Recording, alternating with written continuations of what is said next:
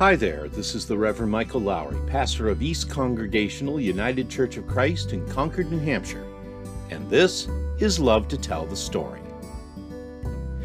In English, we refer to it as the Gospel, which is actually an Anglo Saxon word that means good story or good news. And when we refer to the Gospel of Jesus Christ, we're referring to the truly good news of Christ's coming his teaching, and his salvation, which is revealed to us in Holy Scripture. However, that said, it's also true that this good news, at least when we first hear it, doesn't always sound that good to our ears. In fact, sometimes we struggle with this good news, and even at times reject it.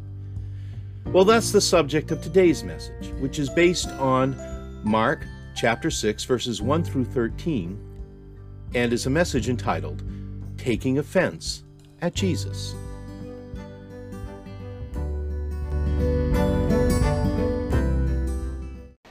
So here's a little something to think about as we get into the message this morning. It was, in fact, the 19th century Danish philosopher and theologian Soren Kierkegaard who once said that the test of a good sermon is not that you heard it, enjoyed it, and went home to Sunday dinner afterwards, but that you heard it and were too sick at heart to eat anything afterward. Well, let me just assure you here that if you're planning to go to Sunday brunch after church this morning, you're still good to go. But that said, I do have to say here that Kierkegaard's words speak an enduring truth of which I have become increasingly aware over the years that I have spent in this and other pulpits. And that, simply put, is that preaching is a risky business, both for the preacher and, you know this, for the congregation. And that's because that the gospel that I have been called to preach, while always good news, is not always what one thinks of as easy to hear, can often veer far from warm and fuzzy in tone and substance, and sometimes ends up as personally intrusive and downright offensive to our ears. The fact is, I'm very much aware that what I do here every Sunday is oftentimes as was described by an old colleague of mine. That as preachers, we are called both to comfort the afflicted and to afflict the comfortable. That's not to say that every sermon is like that, or at least I hope not. And let me just say here that even after all these years of preaching week in and week out, almost 39 years now, folks, I still get jazzed by the level of spiritual insight and true joy that we get to discover together here in the pages of Holy Scripture and inspired and led by God's own Spirit. Nonetheless, I am aware that for each and all of us, there are scriptural teachings that, shall we say, hit a little too close to home, and not in a good way. And moreover, I am cognitive of the fact that there are times and situations that, that we preachers tend to even enjoy making hamburger out of the sacred cows of this world and the sacred cows of our very lives.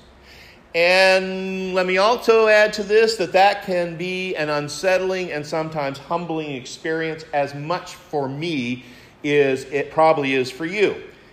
Because here's one thing you should know, and I hope you know this anyway, is that I never preach a sermon from this pulpit that doesn't apply as much to me as it does to anybody else. So if any of you ever have felt singled out in something I've said from this pulpit, know that uh, I've got a mirror in front of me and it's being me it's said to as well. So, all that simply to say that yes, it can be tough But that's the nature of the gospel of Jesus Christ, and that's the nature of truth, friends. And believe me when I say to you this morning that if we're doing this right, that is, if you and I have come here to this beautiful temple of God, approaching His Word with the kind of attention, honesty, and utter humility that we should, then all of us, preacher and congregation alike, are bound from time to time to leave here a bit shaken up. And actually, this is not exclusive to the worship experience, is it? So often it seems that we find ourselves running headlong up against the difficulties of the gospel that we espouse. And not only for how it affects our lives, but also in how it's heard and received by those around us. I mean, it's one thing to talk about love and peace and hope and joy, quite another sometimes to kind of take those very difficult uh, passages that we claim not to understand, that, but we really understand all too well. And this kind of conflict comes up sometimes at home with our families, at work, amongst friends. It even happens at church sometimes. But the fact is, is there's going to be moments when as Christians we find ourselves in the very real quandary of whether we should stay true to our convictions of faith or else back off from that for the sake of an easier path or maintaining the status quo or for that matter not rocking the boat amongst the people around us amongst even the people we love. Let me give you a very small example of this I remember once some years ago at a prior church I was serving. Lisa and I were working with another family on some project in the church sanctuary. When one of the kids in this family came out with this incredibly racist slur, and not in the way that kids sometimes do when they don't understand what they've said, but this time knowingly, via a clearly inappropriate joke that the kids' parents people who were parishioners, people, mind you, who were our friends as well, people who inexplicably thought that what their kid had said was acceptable and even worse, incredibly funny. And suddenly, this pastor is forced into an awkward situation of how to respond to this. Do I ignore what was said? Do I pretend like I didn't hear it? Do I, as people often do in these situations, just chuckle quietly so not to make it a thing? Or do I speak up and calmly, gently, pastorally, but also assertively let this kid, and by extension his parents, know that this kind of hate speech is never appropriate? It's not funny, and it does not belong anywhere, most especially in God's house. Well, of course, as difficult as it might have been, the answer to that question was clear. And as the pastor, I said what needed to be said. And I believe now, as I did then, that it was very important that I did. But truthfully, I'm not sure if our relationship with that family was ever quite the same after that. But in terms of our living in, in accordance with the gospel of Jesus Christ, I'm here to tell you there was no other choice. And by the way, I tell you this story not because of the time your pastor did the right thing, but rather because of all the other times that he didn't. For you see, the question we inevitably end up facing is not whether the gospel is awkward or difficult or challenging or inconvenient. Because, friends, where the world and this culture is concerned, ours is an offensive gospel. And as a gospel people, we are going to run up against our own human sensibilities, to say nothing of the ways and means of culture and the people who populate that culture. So, the real question, friends, is this What are we going to do with the gospel when we hear it? How will we respond? Will we choose to truly live under the truth of our faith in God in Jesus Christ? Or will we choose to take offense at it and thus avoid it altogether? Well, that's what's at the heart of this morning's text from Mark's Gospel that Kay read to us, in which Jesus, early in his public ministry, is back amongst his own people. He's gone back to his hometown of Nazareth. Now, this is actually, in my mind, a very interesting little story that has something to say about small towns and local churches. We are told that when Jesus began to teach in the synagogues, at first all the locals were amazed at him. I mean, this was Jesus, hometown boy, local carpenter. Now he's a teacher in the synagogue, and they're saying to one another, where did this man get these things? Where's all this wisdom coming from? I mean, Joseph is a pretty good man, but listen to Jesus. Where did that come from? We didn't know he was that good. That's how it's translated in the message. At first, they're all really impressed. But then something happens in Mark's version of the story, we're not given any indication of what Jesus was preaching and teaching about there in the temple. Luke's account connects it with uh, Jesus essentially announcing that he was the fulfillment of prophecy as it is detailed in Isaiah. But Mark uh, is very succinct in his words, and he's not that specific. We're only told that in one breath, the townspeople are amazed at Jesus. But in the next, they're cutting him down. Small towns and local churches. Something, something that Jesus said or did seemed to provoke controversy and fierce resistance. And suddenly, the golden boy is just a local carpenter. Isn't this Mary's boy? They asked. The brother of James, Joseph, Judas, and Simon, and don't we know his sisters? That in and of itself is quite interesting for a lot of reasons, but that's for another time. As the message translates this particular part of the passage, uh, the townspeople are saying, We've known Jesus since he was a kid. who does he think he is?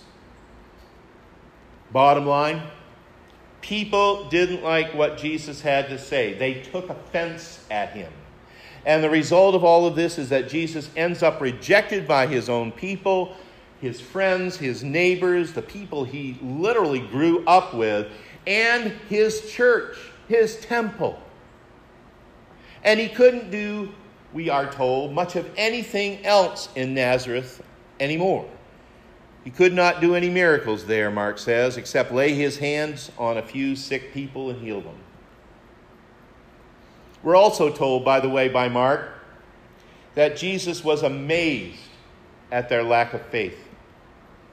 And, and, that, for me, is actually an amazing little verse because it really speaks to the humanity of Jesus. It gets up close and personal with what he was feeling. Because I don't care who you are, it hurts to be rejected. And it especially hurts when the people that are rejecting you are the people you thought understood or at least thought liked you. He couldn't get over their stubbornness. That's also from the message. But Jesus also understood only in his hometown, amongst his relatives, and in his own house is a prophet without honor. And we understand that too. It's the same dynamic that often exists between adult children who try very hard to establish their own identity in the shadow of parents and family members who live in the same town. Why newly graduated school teachers, police officers, doctors, even ministers end up having to tread very dangerous ground going back home to pursue their chosen professions. And that's why Jesus ultimately met with so much resistance from the folks in Nazareth. They knew him. Or at least they thought they did. And maybe because of that, these people would never know him, never try to know him for who he really was. And so the people of Nazareth rejected Jesus. But that's not the end of the story. For Jesus, you see, ultimately, this was not about whether his message was offensive or whether it upset his former Nazarene neighbors. It wasn't even about the pain of rejection. This was about Jesus continuing along the path that God had set before him. It was about embracing God's truth and moving on with it. It is no coincidence that as Mark tells the story, immediately Jesus takes this, ex- uh, this experience as an opportunity to teach his disciples, to direct them along the pathways of ministry, and to teach us in the process what is involved in embracing and truly living unto a life of faith in God. Travel light, he says to them. Live modestly and keep it simple. You're not in this for the glory, but you're in it to preach the good news, to sow the seeds of goodness and freedom and redemption. And while you're at it, do what you can to drive out the demons, anoint sick people with oil, and heal them. And above all, Jesus says, don't worry about it if you're not welcome, not listened to, but quietly withdraw. Don't make a scene. Just shrug your shoulders, shake the dust off your feet when you leave, and be on your way. You see, to live the life of faith is to let ourselves by, be led by God and Jesus Christ, to let His truth and our convictions of that offensive truth to be sufficient for the way. And what Jesus gives to you and me along that way is, to quote Gary Sims, is courage, patience, perseverance, along with the assurance that if, quote, we are intentional in our efforts to follow Christ wherever he leads, two things are going to happen. First, we are going to go out into the world and spread the word of Christ without fear of ramification or failure. And second, we will learn to listen, to listen to every voice of God that comes our way. For without careful listening, Sims concludes, we'll never hear where we're supposed to go. You know, one of the things we often tend to gloss over when we come together for worship. And I'm afraid this was particularly true through the long months of quarantine we experienced. Is that ultimately you and I come here to be sent. You know, as wonderful and as inspirational as these times we have together can be and truly are, as wonderful as it is that we are back in this sanctuary we're not here primarily for that. We are not here primarily for our edification, and we are especially not here for our entertainment. It's not about us, you see. We're in this place today, and every time we gather for worship, first and foremost to give thanks and praise to God for our many blessings. We are here to listen to His life affirming, redemptive word and then we are here to respond to that word in faith. You and I are being sent today to proclaim the good news of Jesus Christ by word and through our action in the places and amongst all the people of our lives. And that will not always come easily for us. Yes, we will struggle at times with the reality of the radical change that is required of our lives and living. And make no mistake, we will come up against those people, the cultural institutions that take offense to what we believe and what we proclaim and what we live.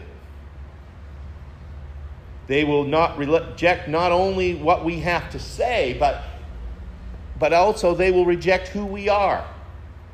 They will reject what we represent. You can count on this, friends. It's just the way it is. But to quote Joshua 1 9, we can be strong and courageous and not be terrified.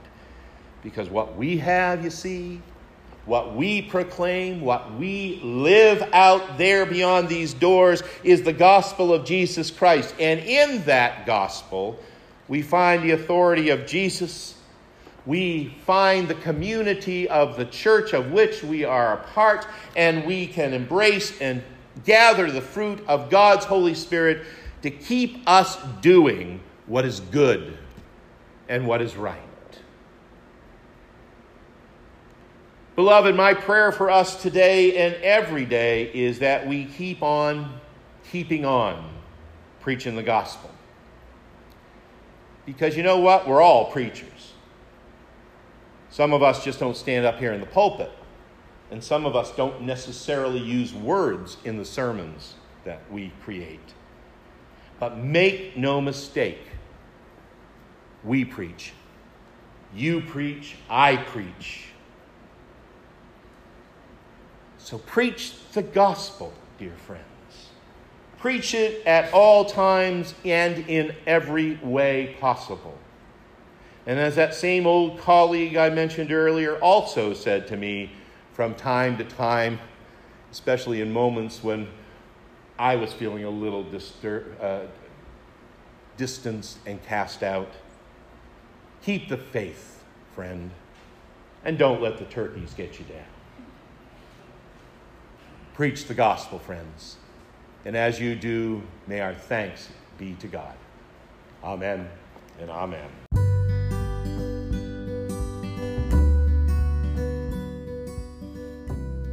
And that's the message entitled Taking Offense at Jesus, which was recorded at our June the 27th service of worship at East Congregational Church. And by the way, if you're seeking a church home or just happen to be visiting New Hampshire this summer and are looking for a place to worship, we'd love to have you join us at East Church. We gather every Sunday morning at 10 o'clock. Or if you prefer, you can always find us via Facebook Live on our East Congregational Church Facebook page.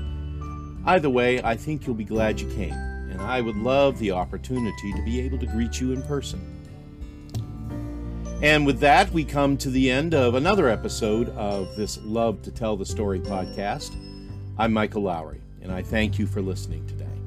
And until next time, stay safe, be well, and may God bless you with a great day every day. We'll talk to you soon.